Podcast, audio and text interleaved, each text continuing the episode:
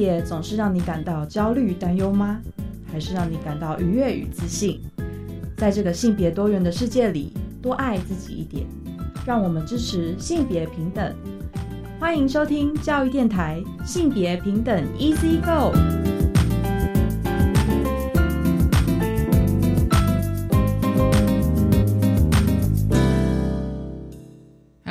午安，欢迎收听教育电台性别平等 Easy Go。我是温龙，不知道这礼拜大家过得好吗？今天节目内容哦，今天要跟大家分享一本书，这本书我觉得非常的重要。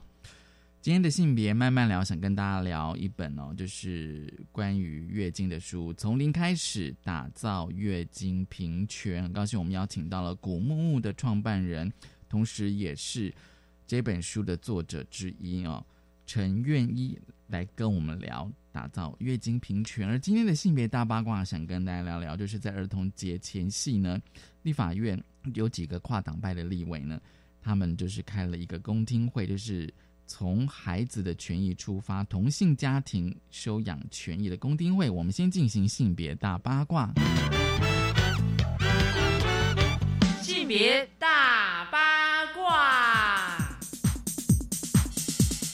金星美大八卦想跟大家聊聊哦，因为目前呢，就是关于同性婚姻哦，就是呃，释字七四八里面的法律的规定，就是。即便就是说同志呢，在婚后呢，还是没有办法共同收养子女。那么呢，以收养子女的单身同志呢，在合法结婚之后呢，他的配偶也没办法透过收养拥有孩子的侵权。所以呢，这个公听会其实非常重要哦，因为它是同性家庭收养权益哦。那么参与这个公听会呢，有同志。家庭权益促进会呢，他们表示说呢，其实呢，对于收养这个诉讼的过程呢，有特别提醒，而且诉讼呢，对已经生活在同志家庭里的孩子的影响是非常大的。所以，当这个法院社工要对孩子再次进行家庭访视的时候呢，孩子就变得非常的担心，就说：“哎，自己是不是要再度被送离这个家庭哦？”所以呢，就是呃，童佳慧他们说不要再有虚拟的恐惧哦，造成孩子痛苦。而同志这群热线协会呢，他们说呢，其实同志团体在二零一一年，就是在至少超过十年哦，儿童及少年福利与权益保障法这个修法之后呢，开始跟这个呃收出养的机构合作，一直到今天呢，其实许多的这个收出养的。机构呢早已自然的接受哦，就是同志收养人的咨询，而且提供服务哦，至少超过了十年。那么彩虹平权大平台他们就引用了这个行政院在一百一十年的性别平等观念的电话民意表示呢，其实超过六成的民众对于同性配偶应有领养小孩的权益呢，就是表示同意。那我们都觉得说，好像年纪大的好像比较不那么支持哦。其实呢，在这个民调当中，六十岁以上的啊支持度是五十二点七帕，其实也超过半数以上哦。那另外呢，像就是长期投入收出养的啊利息基金会呢，他们也表示说，其实嗯收养家庭的重点哦是能不能为孩子提供好的环境跟照顾，所以呢不会排除特定性倾向的收养人。那么许多出养家庭呢，其实都愿意让同志成为孩子的收养人，所以这个其实非常重要。其实我都觉得说，感觉上好像多数人其实都蛮支持的。那到底是在等什么啊？那么彩虹平权大平台呢，他们也就是说，呃，针对这个社会沟通，因为很多人都会就是啊，社会共识啊，社会沟通哦。那彩虹平权大平台他们表示说呢，针对社会沟通的回应的部分呢，呃，过去修法啊。的社会对立的确是整体社会都在共同经历的沟通过程当中，不管是从修民法或是后来的公投哦。不过呢，民调也对于同志伴侣收养小孩的接受度确实有逐年的提升，其实共同努力了。而法务部也表示说呢，预计在今年五月底五月底提出修法的具体评估报告，就在立法院报告。那么，供修法审议参采。好，这是今天开始跟大家分享的性别大八卦。稍回来，性别慢慢聊。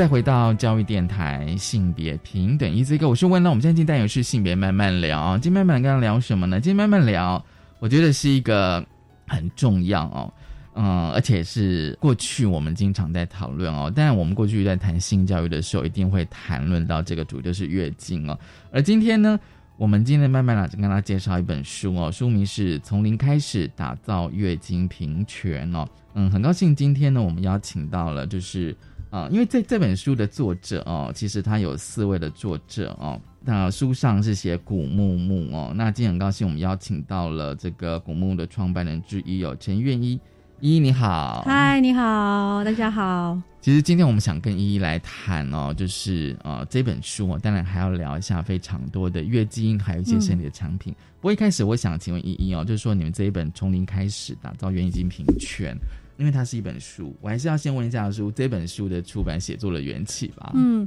其实这本书我们大概从两年前开始酝酿。嗯，那主要原因就是在我们成立古木木，然后有了自己品牌之后。我们就是很想要去美国的世界月经大会朝圣，然后世界月经大会是一个两年一度的全球月经主题的研讨会。然后我们去到那边的时候，跟世界各国的人交流，才发现，哎，原来台湾这十几年来的生理用品从。大家只知道卫生棉，开始有人知道棉条，对，然后再来是哎月亮杯集资好像很亮眼，然后再接下来又出现了吸血内裤，甚至到今年还有一个现在还没有上架，但今年会上架的月经碟片。我们的生理用品就从卫生棉变成了这么多东西，大家都觉得把它涵盖到生理用品的时候会想得到的东西。但这一点我们在跟那些国外的人交流的时候，发现哎在台湾。其实这些这个发展算是跑得还蛮快的，然后并且很特别的是，在台湾这些新的用品推出的人，都是本来是普通的使用者，然后想要跟大家分享好东西，结果自己走着走着，推广推广着，就变成了厂商，变成了开发者，变成了品牌商。然后这件事情，我们在透过跟各国的交流，发现国外可能很多是大型的。企业，它会有新的研发部门，对对对，然后或者是说一些非营利组织，它可能会去推一些不同的生理用品，比如说更环境友善的，或者是说更可以重复使用来帮助解决月经贫穷的，或者是为了卫生，然后卫生条件不同的地方的人可以有卫生的经期。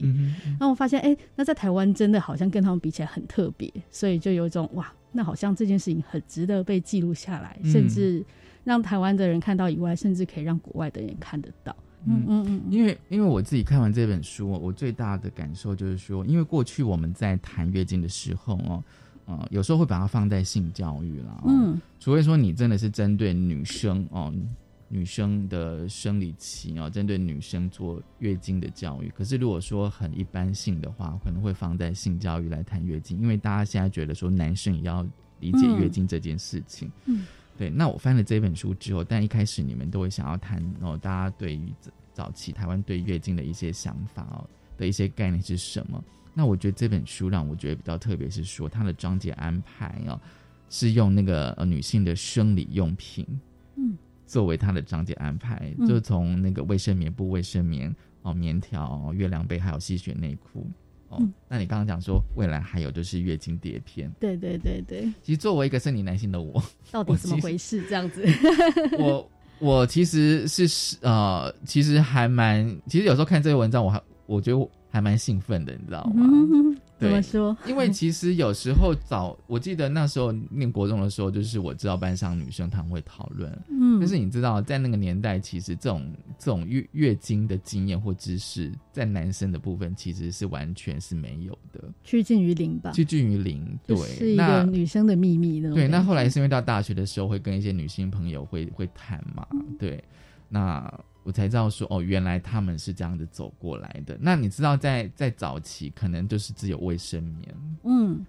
的年代。对，因为刚刚讲到月经常常放在性教育里面，然后这也是因为我们本身就是很主要在谈月经。那在性教育里面，其实刚刚讲到，其实你要讲到不同的性别。然后不同的生理现象，然后青春期的转变有好多好多，不是只有月经。对对。所以其实我们回过头看性教育里面的月经，它可以让你知道它的可能它的激素的变化周期。可是它没有办法让你知道说，哦，原来我生理期的时候还可以有什么样子的方式跟月经和平共处。嗯嗯，那跟月月经和平共处这件事情，其实是我们还蛮希望带给大家去想象的，因为它就是像吃东西一样，就是我们不会觉得你一辈子都只能吃台式料理，你也可以试试日式料理，可以试试美国料理，可以试试欧洲料理。嗯对，所以我们会觉得，在性教育里面的月经的篇幅，如果有更偏实用一点，就像我们其实在讲，即使在讲历史，可是其实我们会把很多生理用品的用法跟特性带到，其实也是因为这些篇幅没有办法塞进性教育里面，嗯，因为这样子会显得很偏。可是实际上，如果缺乏了一些知识，比如说像棉条跟月亮杯都是置入体内的生理用品，但是如果大家不知道原来我们阴道的内部是没有那么多的感觉神经，嗯就会以为只要放进体内一定走路都会卡，嗯但它其实正确的使用是不会卡的。所以这个东西就是一个基本知识，可是你如果没有基本知识，你就会觉得那些放进体内的生理用品，我一点兴趣都没有，因为你不知道它放进去会没感觉。嗯哼。嗯，所以那等于是说，哦、你就是像依依你刚刚这样讲哦，就是让我觉得说，嗯、它虽然只是一个生理用品的差异，使用上的差异，可它也反映到说我们自己对自己的身体的认知，嗯，尤其是对于性器官的认知。对，真的，真的，真的，因为其实呃，过去我们好像都觉得我们对自己的身体好像那个呃是非常的忽视的哦。然后这个呃，就是说呃，所以那个章节的安排就会让我觉得，就是让我觉得有有它亮眼的地方，就是嗯我会眼睛眼睛为之一亮。虽然、嗯虽然这些用品我都用不到这样子。对，但是我自己是觉得说，如果作为一个读者来讲的话，我可以非常的清楚了解嗯。它其实也是一一段历史。，对，有点像是带着大家，就是因为大家可能一晃眼就发现，哎，怎么现在架上已经这么多种不同的东西？但我们带着大家回去，回到就是大家对于用品的认知还比较少的时候，看到它怎么过程中一步一步慢慢的越来越多元，越来越华丽。那甚至我们中间有记录到一段那个棉条黑暗期，就是在台湾还没有塑胶导管棉条可以选择的时候，有多少人是在台面下，像我就是其中一个，台面下会跟那个拍卖的卖家买我想要用的，只是让我生活过得更好的生理用品。但他因为连接到台湾的医疗器材的法规，他在台湾没有任何的那个许可字号，它其实在台湾不能贩卖。所以后来这些就是全部都被下架，那也是法规正常。可是那就是变成我们在出国的时候，就是都会疯狂扫货。嗯哼，对，因为我印象很深刻，是我那时候员工旅游去香港，然后那时候好像没几天吧，大概三四天，我有点忘记了。我只要经过任何一间药妆店，我就会走进去看就是说看有没有棉条，有没有我想要买的那个品牌，嗯然后就发现，哎、这家竟然只有另外一个牌子，没关系，我下一家再看。结果发现可能是也都在亚洲吧，就是这虽然比台湾选择多，可是它也不见得每间店都有卖我想要的品牌，然后架上的数量也不多，所以到了大概第第三天左右，因为快要回来了，我就开始看到几盒就扫几盒，然后嗯，对，很像在狩猎，嗯，然后跟采集那种感觉。因为真的回到台湾就没有没有适合的地方买的话，那对我的生理期的生活品质来讲，其实影响很大。嗯哼，嗯，其实我觉得你刚刚讲，因为你刚刚这样讲，也就是在反映那个使用者的经验。对对对，也，就是说我为什么看到这本书会有比较大的一些想法，是因为我觉得它除了在讲那个历史的眼镜，嗯。生理的用品的历史眼镜之外，可是它也记录的就是说，对于女性使用者他们的使用的经验的过程。嗯嗯，因为像讲到卫生棉是大家基本上第一个印象，对对对就是其实就是因为大部分人在出境的时候就只有听说有卫生棉这个选项，嗯哼，所以这也是为什么我们一直以来，虽然我们自己本身是做吸血内裤为主的厂商，嗯嗯嗯。但是我们在做推广的时候，其实是会把所有世界上你可能用得到的生理用品全部通通拿出来跟大家聊，嗯就是希望给大家一个全新的领域，嗯哼，知道说哦，原来我还有这么多东西可以选择、可以使用，而不是只有我家推出的孩子最棒。嗯哼，嗯。嗯。其实哦，就是说哦，在那个呃书里面哦，就是让我印象非常深刻的一句话哦，就是你们有写到，就关心月经哦，我想这个应该是大家认同的，也要关心如何处理月经的方式。嗯，你知道吗？其实呃，虽然我没有月经，但是我看到这句话的时候，我觉得这句话很有层次，你知道吗？嗯就是说呃，现在讲月经，好像大家觉得反正就是谈论，就是它可以变成一个公共议题，可以这样谈论哦。但是更进一步就是说，哎，那是不是要来谈，就是说如何处理月经的方式？嗯，就怎么去看待月经这件事情？嗯，因为月经其实我们如果回来看，它其实就是全世界一半人口的大概半辈子都会遇到的事情。对，因为像台湾女性平均八十岁，嗯哼，那月经来的时间大概也有四十年。然后，可是这个东西，我们会觉得，它如果还是维持像以前是在比较小团体之间去交流，说，哎，你用哪个品牌的卫生棉，然后最近新出了什么产品，那这样子其实不见得每个人都会获得可以让他的生活过得更舒适的所需要的资讯。嗯嗯嗯。所以我们一方面也是非常提倡，就是可以公开来聊这件事情，然后这件事情就像我晚上要吃什么晚餐一样，是很自然的事。那这样子就会更有机会让大家用到适合自己的生理用品，然后可以跟月经更和平共处，而不是只是想说怎么避免尴尬，而是我们可以追求过得更舒适。嗯，你觉不觉得就是说那个处理月经的方式跟那个对月经的迷思，嗯哼哼，其实是有关联的哦。因为像以月经来讲，哦，比如说以哦，我们之所以都很扣生理用品，有个原因也是很多人会觉得月经。在卫生棉上面，就是他要去换掉的时候，就是一个赶快把它从内裤上撕掉，卷一卷，赶快塞进垃圾桶，最好还盖一盖，让人完全看不出来里面曾经有沾过精血的东西出现过。然后这个。使用的经验会有一个好像精血是很臭的的印象，然后这个印象对大部分来讲就是生活体验，但是其实对于用过其他不会让精血那么臭的生理用品来讲，它就是一个迷思，因为它就是因为细菌在卫生棉里面滋生了细菌，所以产生了这些臭味。但是反而你如果是用棉条或者是月亮杯，它是在体内吸收或者承接精血。它比较没有直接接触到空气，它氧化的速度比较慢，细菌也滋生比较慢。那或者是说用布卫生棉或者是吸血内裤，它是一个比较亲肤的布料的材质。那它在吸收了精血之后，它也会把水汽稍微散掉。特别是像吸血内裤，可能还特别强调高科技的防水透湿的效果。那它其实整个使用起来不会有像卫生棉那样臭味。所以其实。完全没有用过的人就很难想象，就是你怎么有办法穿一件吸血内裤穿一天？因为精血就是臭的啊。但是用过的就会说不会啊，它一整天下来是没有味道的。但没有体验过，真的不会理解。所以我现在有一个有一个疑问，就是说为什么大家觉得它是臭的？然后再就是说为什么就是说当一个产品我们还没有去去使用它的时候，就会有先入为主，就是说啊，它一定会长那样。这个就感觉上就像是一道菜，你还没有吃过，你就觉得它好吃或难吃。嗯，对对，因为大家都觉得。所以这个这个想法到底是说，是因为常年来大家对于太依赖卫生棉了，太相信卫生棉，使用的经验可能是一部分，但另外可能也会有像在文化上来讲。月经常常是一个，比如说会有一些月经禁忌。哦，对对，就是像你月经来，可能就不能去庙里面拜拜这样子的说法。甚至有一些庙，它明文规定，它贴在墙上，就是有月事的人，就是不建议进入参拜之类的。那这些东西其实就会让我们有一种啊，这东西再讲哦，再讲大家都偷偷摸摸的讲，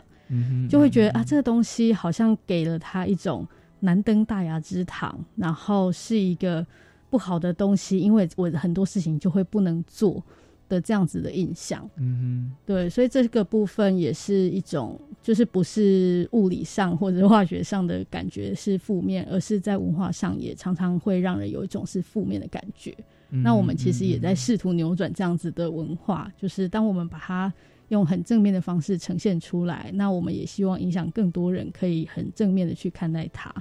或者是中性一点的看待它。我觉得也没有强求每个人一定都要正面。另外就是说，哦，就是说这这个呃，刚刚就是谈的比较是说针对那个呃生理用品嘛，因为有很多的类别，那那你也许每个人的接受度不一样，但是我会觉得说是对自己的身体的一些负面的观感，因为我觉得如果即便它是经血，它是从自己的身体流出来的。嗯，对，对身体的部分的话，我会联想到一些像我们从小可能就是传统一点的性教育，会教女生说要保护自己的身体，嗯，然后自己的阴部就是你自己不可以乱摸，也不可以让别人摸，就会觉得那是一个有点禁忌的领域，就是一个。你想到这个地方有人任何人碰，包含自己，都会觉得好像不太自在。那我们过去在推广棉条跟月亮杯的时候，其实就有蛮多人很抗拒自己去接触自己阴部这件事情，尤其是要把它任何东西置入到身体里面，因为这部分其实又连接到有一些人的那个处女情节、贞操观念。就是，甚至我过去有遇到过有想要用月亮杯的使用者，带着他的妈妈一起来看，就因为我们刚好有活动，一起来看月亮杯到底实际上是什么样子。那他事前做了很多很多的功课，然后他也，因为他还是高中生，还是刚上大一，就是他会需要请妈妈就是买给他用，因为他自己可能没有办法一下子拿出可能一千多块的钱来买。那他这么充足的准备，然后也跟他妈妈带到现场，让妈妈实际的了解，然后让妈妈问我们问题。然后在过程中，我就隐隐的感觉到妈妈很想要问一件事情，就是这东西会不会弄破处女膜？嗯哼，但她就是问不出口。但是我有感受到她好像很想要问，因为她就问说：“这个。”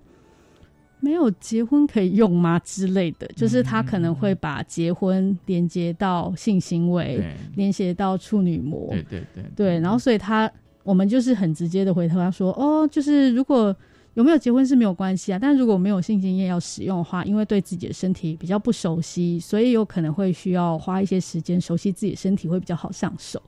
这样子。然后结果后来那一天妈妈的结论也是。”吓了我一跳，因为那个妈妈最后的结论是跟她女儿讲说：“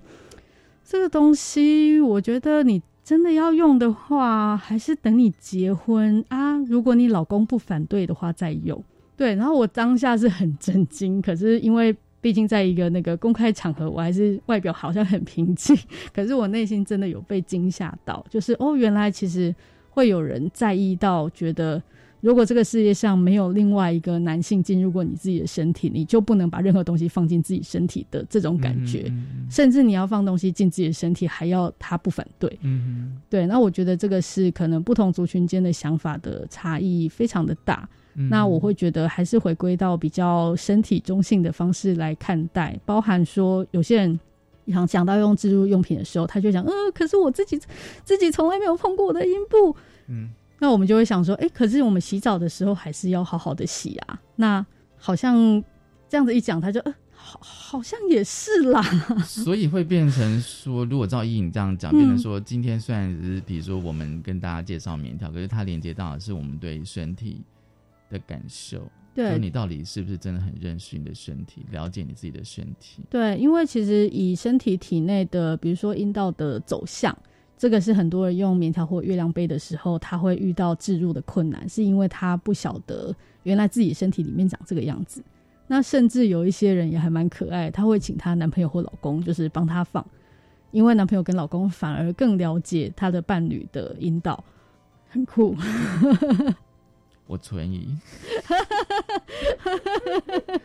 你你你可以说呃，可能是正面的角度。嗯哼，因为你自己放的话，你没办法完全的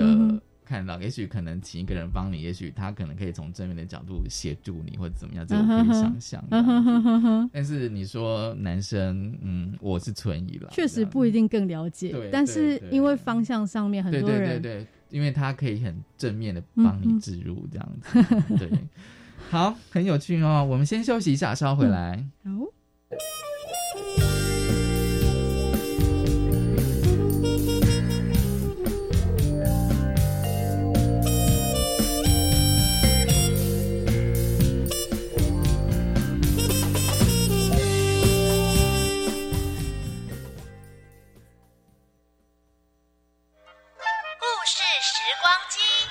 哎，在听什么呀？哦，这是教育电台 Channel Plus 的故事时光机，在这里你可以听到超多丰富精彩的精选故事哦。嗯，那我就给太阳装个灯罩，我要让它的光芒只能照向地球。这时候却听到一个异常的声音。灯泡碎了。Channel Plus 故事时光机，和我们一起听故事吧。同学们，你们知道我们身体、心理、情绪、智力等状况都会相互影响吗？不知道。有氧势能比较好的人，脑部获取氧的能力也会比较好，看书的持久性和专注度也会跟着提升哦。太棒了！养成每周至少运动一百五十分钟规律运动习惯，大家都可以头好壮壮，身体好。耶！以上广告，教育部提供。想要不出门就可以享受亲子电影时光吗？那千万不要错过二零二二台湾国际儿童影展，公视精选出国内外优质影片，让大小朋友认识多元文化和世界观。三月十四号到四月十八号，注册公视 OTT 影音平台公视 Plus 就可以免费观赏哦。欢迎爸妈们带着孩子来拓展更宽广的视野。详情请上台湾国际儿童影展粉丝团查询。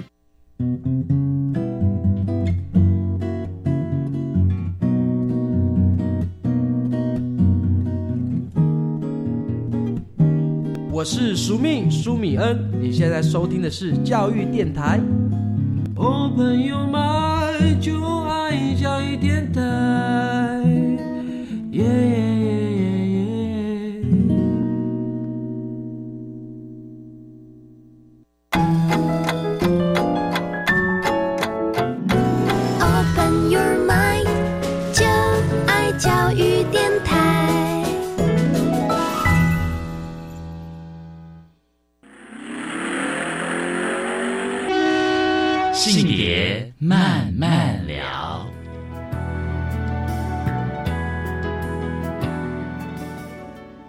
再回到教育电台性别平等 Easy Go。今天呢，我们跟大家分享的是一本关于月经的书啊，从零开始打造月经平权。很高兴我们邀请到古木屋的创办人之一陈月一，呃，愿意来跟我们来谈哦，就是这一本关于从零开始打造月经平权。那这个阶段呢，我就想要请依依来介绍哦，因为古木屋它就是研发了吸血内裤、嗯。其实，在看这本书之前哦，我呃有跟一些女性的朋友哦，就是也是有谈过哦。现在真的是可以变成一个公共议题，大家可以变。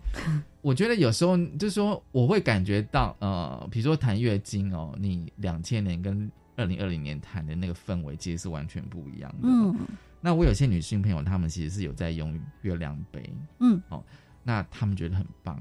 嗯，哦，就是大概是三四十岁的女性朋友这样子，他们甚至连说连游泳都是 OK 的。嗯，对我我也是蛮长时间的月亮杯使用者，嗯我大概从二零零八年开始用的。哇，那很早啊。对对对对，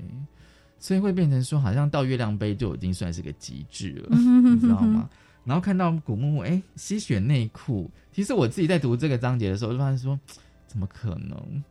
因为其实平常你只要有点水，内裤就湿掉了。嗯，所以我想说，你们在研发上应该在研究不同的材质，对对对内裤应该非常的有特别这样子。对，其实当初我们从推广月亮杯，因为我们最一开始古木木成立的时候，我们其实是想要带更多品牌的月亮杯进台湾，嗯哼但是后来其实发现还蛮困难的。其中一个原因是它在台湾是医疗器材，哦，对，对，所以其实很多像欧盟的月亮杯，它没有是，就是它不是医疗器材，它是一般民生用品，所以它如果要进台湾的话，它的生产相关的材料到制成可能没有办法符合台湾的法规。嗯然后再来是，如果是符合医疗器材法规的品牌，它如果想要进亚洲市场，它可能优先可能会考虑日本啊、韩国啊这些比较大一点的国家。什么大家他们都会先考虑？他觉得市场够大大吧？是不是？对，因为这边给大家一个数字，就是台湾两千三百万人，然后女生大概是六七百万人，就成年女性，就是有月经的成年女性大概六七百万人。然后在这六七百万人里面，会选择非卫生棉的生理用品的数字，就是现在还是低于百分之五。嗯哼，所以其实非常非常低。那我们当初想要找这些海外品牌的月亮杯进台湾的时候，我们就跟他讲说，台湾有大概六七百万女性，然后可是，一讲到说有多少人用棉条，有多少人用月亮杯的时候，就这个数字他就会觉得也太小了吧。对对，然后所以刚刚讲到说月亮杯感觉像是个终极解，然后我们那个时候也是这样想，所以就觉得很想要给大家更多不同的月亮杯，可以大家一起迈向这个终极解。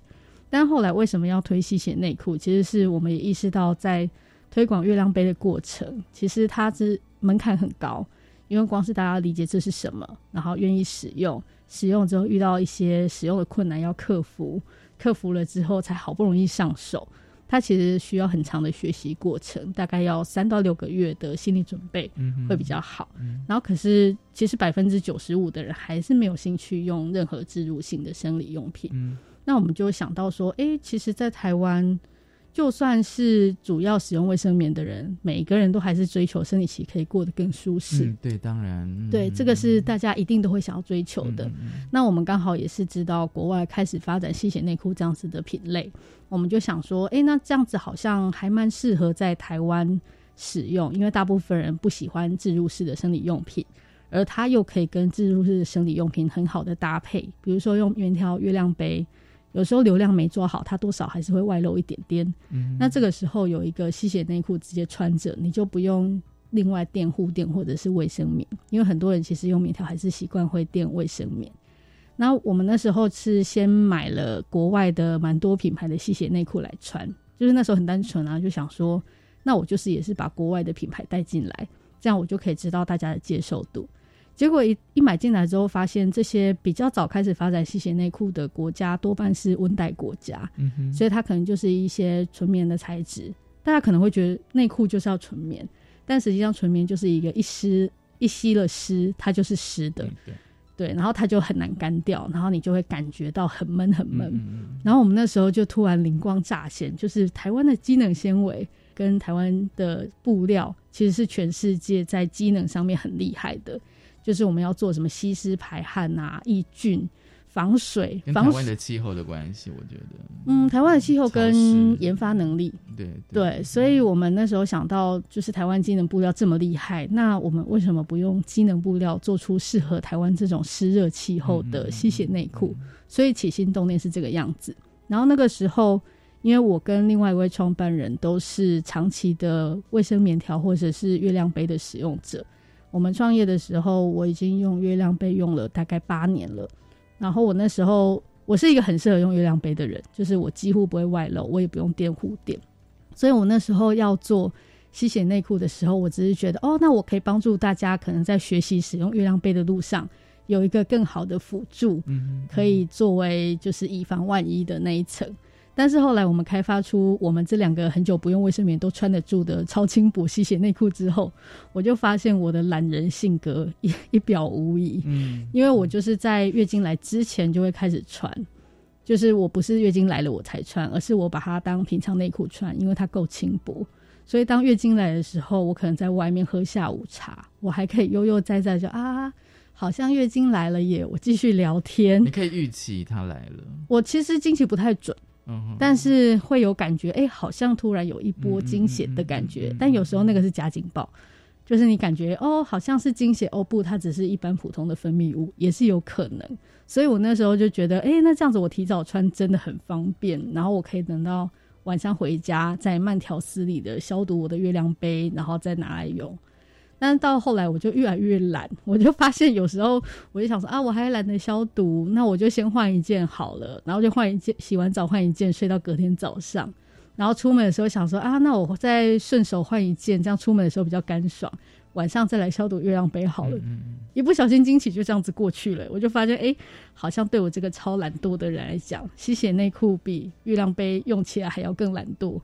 然后我后来就越来越少用月亮杯，就是除非我是知道我要在外非常非常久，刚好是量很多那一天，我想要它更干爽，我才会再把月亮杯拿出来使用。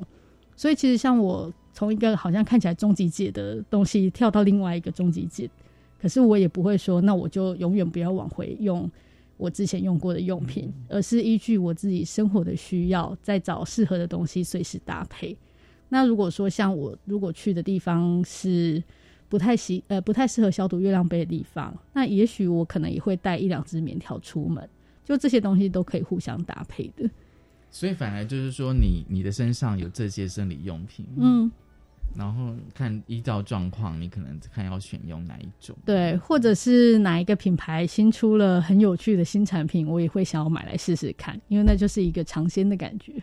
嗯哼，嗯，而且我发现就是说，在你们的那个呃的研发过程哦，其实我有时候还蛮喜欢读那种就是那种心理上的描述。嗯，对，因为研发过程哦，就是有时候你可能要，比如说你要选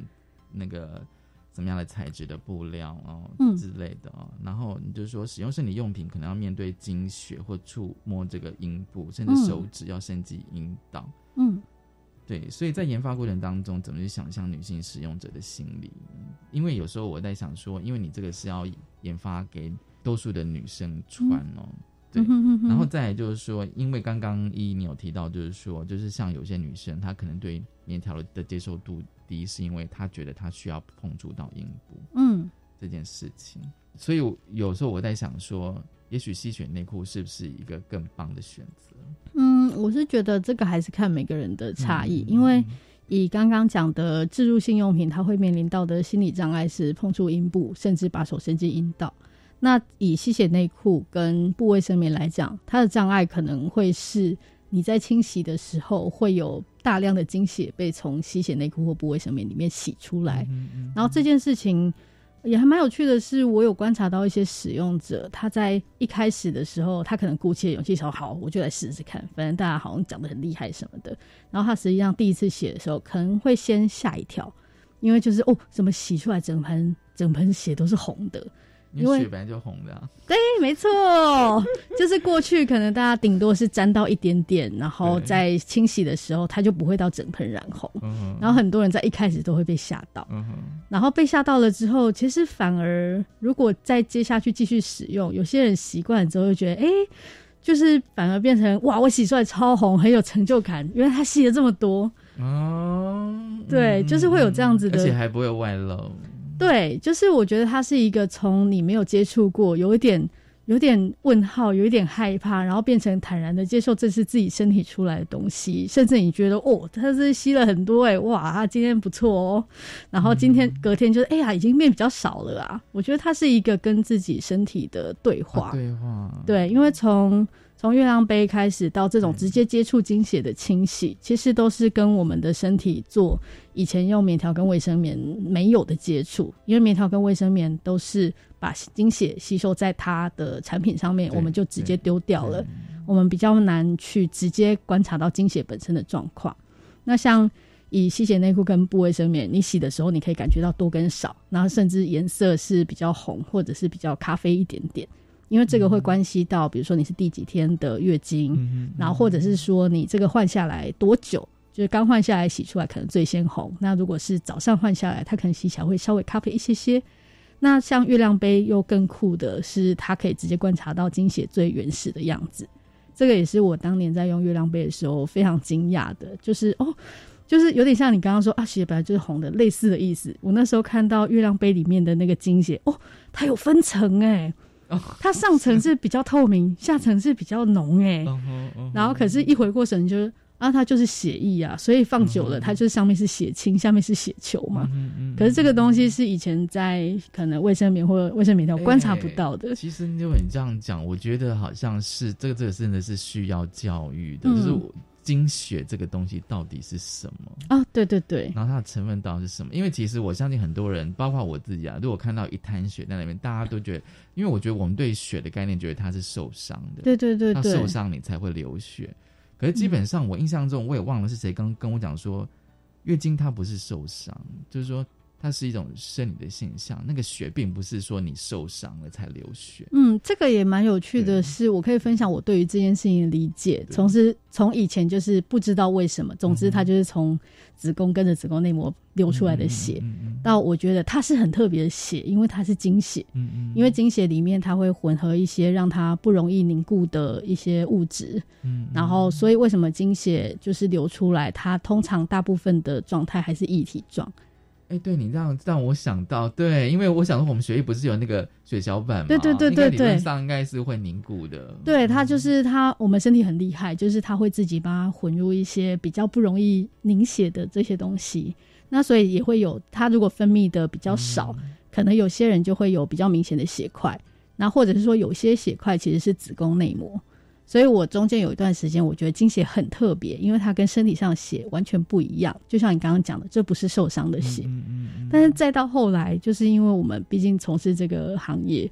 又继续去研究整个子宫的机制了之后，我又突然发现，哎，其实这个血。它在身体制造出来的时候，它并不是一制造出来就是被制造成说，哎，这个红血球你以后就是经血了，而是它子宫内膜从子宫剥落的时候，它的中间原本连接的血管，它就是会变成是一个有点很小很小的开放性的伤口，那刚好经过那边的血液，就是会跟着涌出来变成经血。嗯，所以如果你从很微观、很微观的来看，它还是可以算是在子宫里面的。有一点像是伤口的，就是血管开放，所以流出来的血液。嗯嗯然后我就觉得，哎，这个蛮有趣，因为我以前就是像你刚刚讲，我觉得它就不是受伤，但是我现在知道它的机制的时候，说好像你要说它是有点像是受伤，好像也可以，可是它又复原的很快，而且因为子宫内膜的那个分离的机制是我们人体里面很神奇的，每个月剥离，等于是每个月有一个像是伤口的东西，但它不会留下任何的疤。然后这个机制是，我觉得以医学上来讲，因为就我们现在查到，他可能也还没有办法说很了解到底他怎么做到这件事情。因为如果我们更了解了的话，就可以去推测应用，看能不能有机会在身体的其他伤口也可以让它有伤口，但不会有疤，恢复到完全原状。然后所以我觉得越了解，反而越觉得它这个机制很神秘、很有趣。然后所以刚刚讲到说，就是我们怎么去。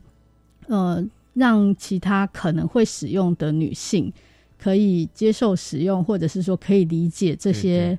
生理用品。我们反而比较是用这种，就是发现了各种有趣的东西，然后很兴奋的跟大家分享的这样子的态度，去让大家感染。说哦，是诶，你这样子讲，好像这件事情也就是这样子而已。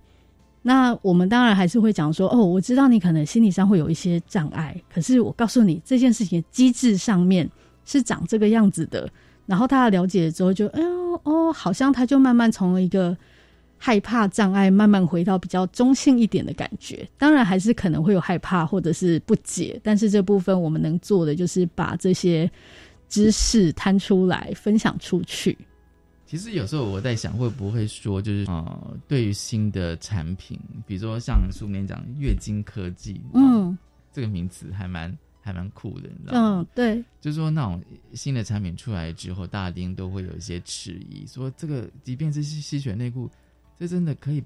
不会外漏吗？真的可以吸得住吗？然后经血量那么多，对，可是它这这个这么薄，对对对，它不会渗透吗？之类的。对对，而且因为精血是红色的，嗯，就像书里面讲说，广告通常都用蓝色，不对，没错，其实精血是红色的，嗯，对哦。然后有时候我也在想说，会不会跟那种，比如说我第一次如果要是就是使用了吸血内裤的话，跟我第一次就是一直在使用卫生棉，嗯哼，那整个的那种呃使用的经验或者对身体的感受是完全不一样的。嗯，确实会不一样，因为像刚刚讲到血量的部分，大家想象中都觉得精血超多。嗯嗯，那你想猜猜看，我们精血一颗精气加起来全部十 cc 吧？哎，你是少数会往少猜的哎，平均就是以医学统计，大概是三十几到五六十，嗯，就是第一天到最后一天加起来，我比较常听到的是两三百 cc 吧？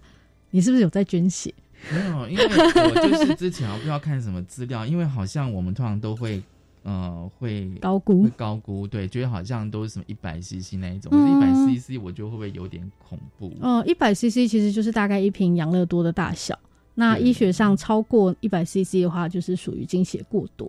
所以大家会担心说，刚刚讲的说啊，这么轻薄够不够吸？其实一百 CC 已经是精血量偏多的人。那平均以五六十，然后还要分摊在可能五天，然后可能比较集中在第二天，所以其实那个量真的没有大家想象的那么多。对。对，好，我们先休息一下，稍后回来。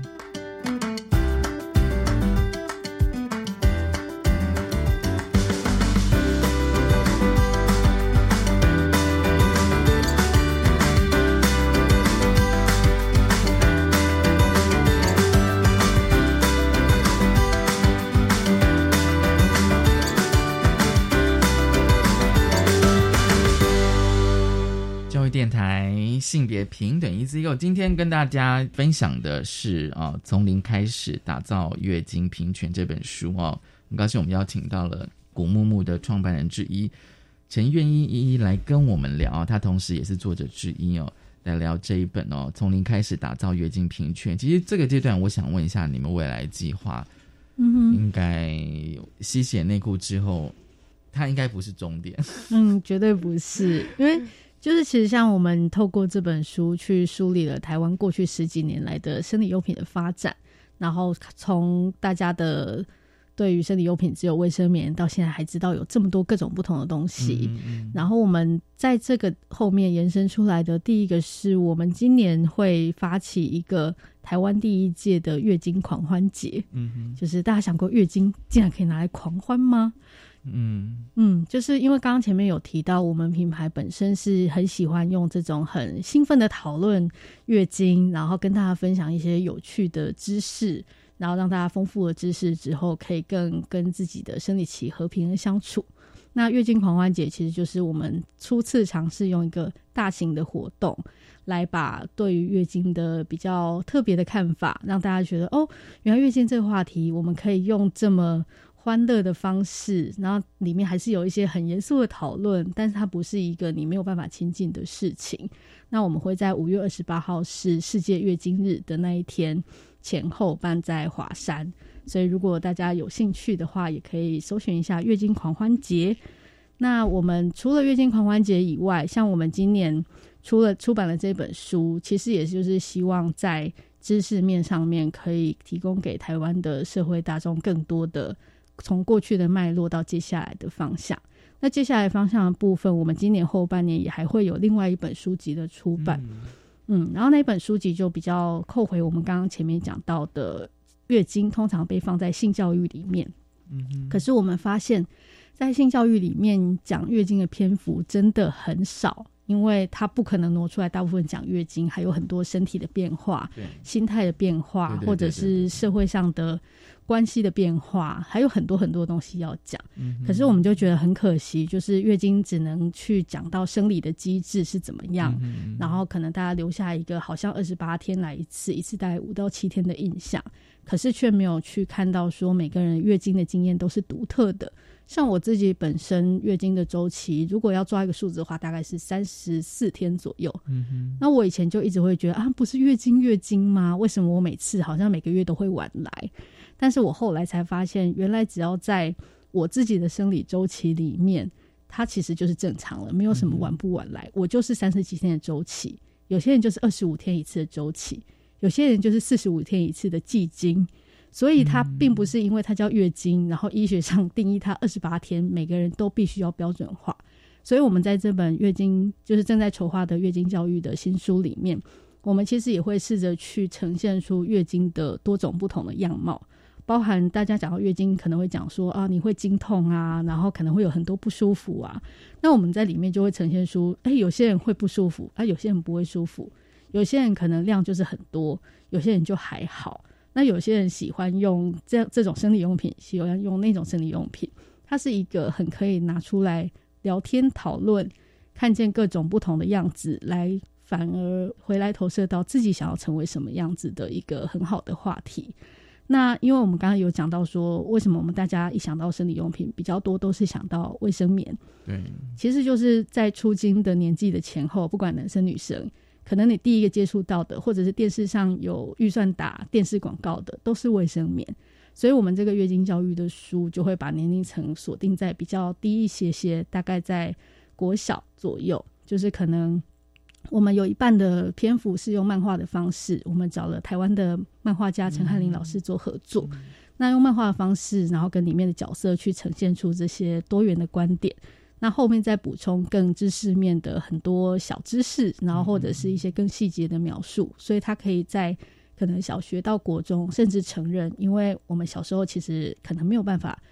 有机会接触到这么多呃不同面向的月经资讯，所以他就是可以从让大家从出经的年纪附近就可以对于月经有更全面的了解。那不管男生或是女生，就比较不会用那种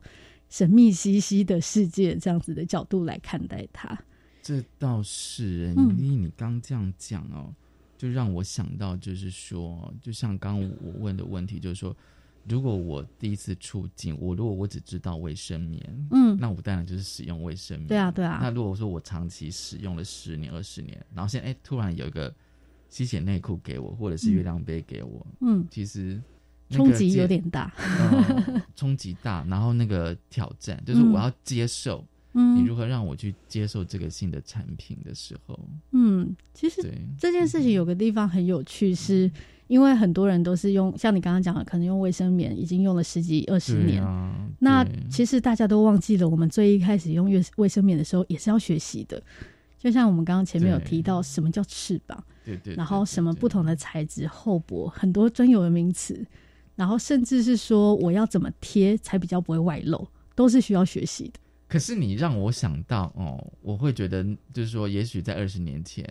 也没有什么月经教育啊，嗯哼哼，就是说你卫生棉，反正就是妈妈给你或谁给你，然后或者是说你可能自己看了广告之后，你可能自己去买，嗯，或者跟同学问说你们都用哪个牌子的嗯。这样子，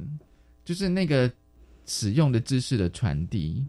对，真的比较是受限的，对，比较私下一些。然后这个东西会变得是有经验者跟无经验者之间，就是啊，就是有一种到时候你就知道了我觉得我们都是那种，就是说大家都变成说，就是我今天自己去找谁问，或者说变成一个，就是它并不是一个很正式的课程，嗯，或正式或是一个公共的议题，我们可以来谈论，然后变成说我们就是说今天我们就是两三个人的小团体，对对对然后大家去摸索或者怎么样怎么样，对就是这种方式，对，就是刚好这个团体里面有人是生理用品通的话，你就会知道更多东西。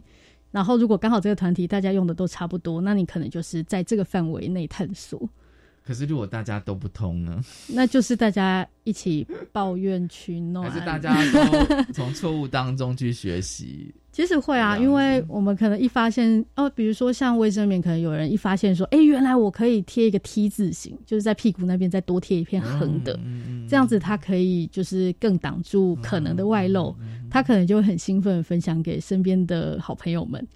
那或者是说，像我当年也是用到了棉条，就觉得这东西很好用，我就会分享给我身边的人们。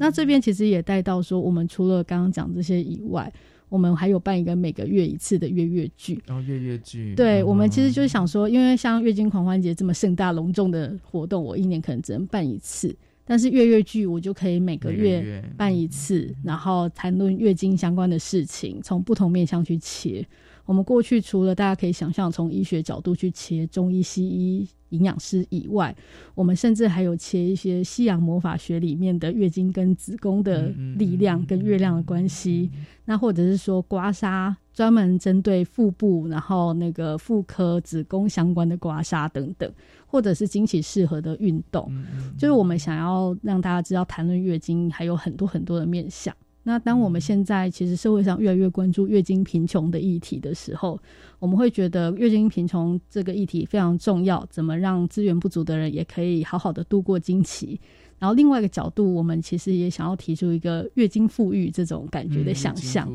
就是你不是只是让你可以度过，而是你可以过得更好。这个是我们会一直想要追求并且分享给大家的事情。今天真的很高兴哦，就是呃，依依哦，陈云一来跟我们分享从零开始打造月经平权哦。其实我相信这本书哦，大家可以好好去认识，就是说所所有的这个女性的生理用品，我觉得它并不只是生理用品的介绍，它同时也是一段处理月经的历史。嗯，真的是这样子。那我我也很期待你们的下一本书。嗯，我自己也超期待的。嗯，谢谢依依，谢谢谢谢，谢谢大家收听今天的性别平等一字一个，拜拜。拜拜。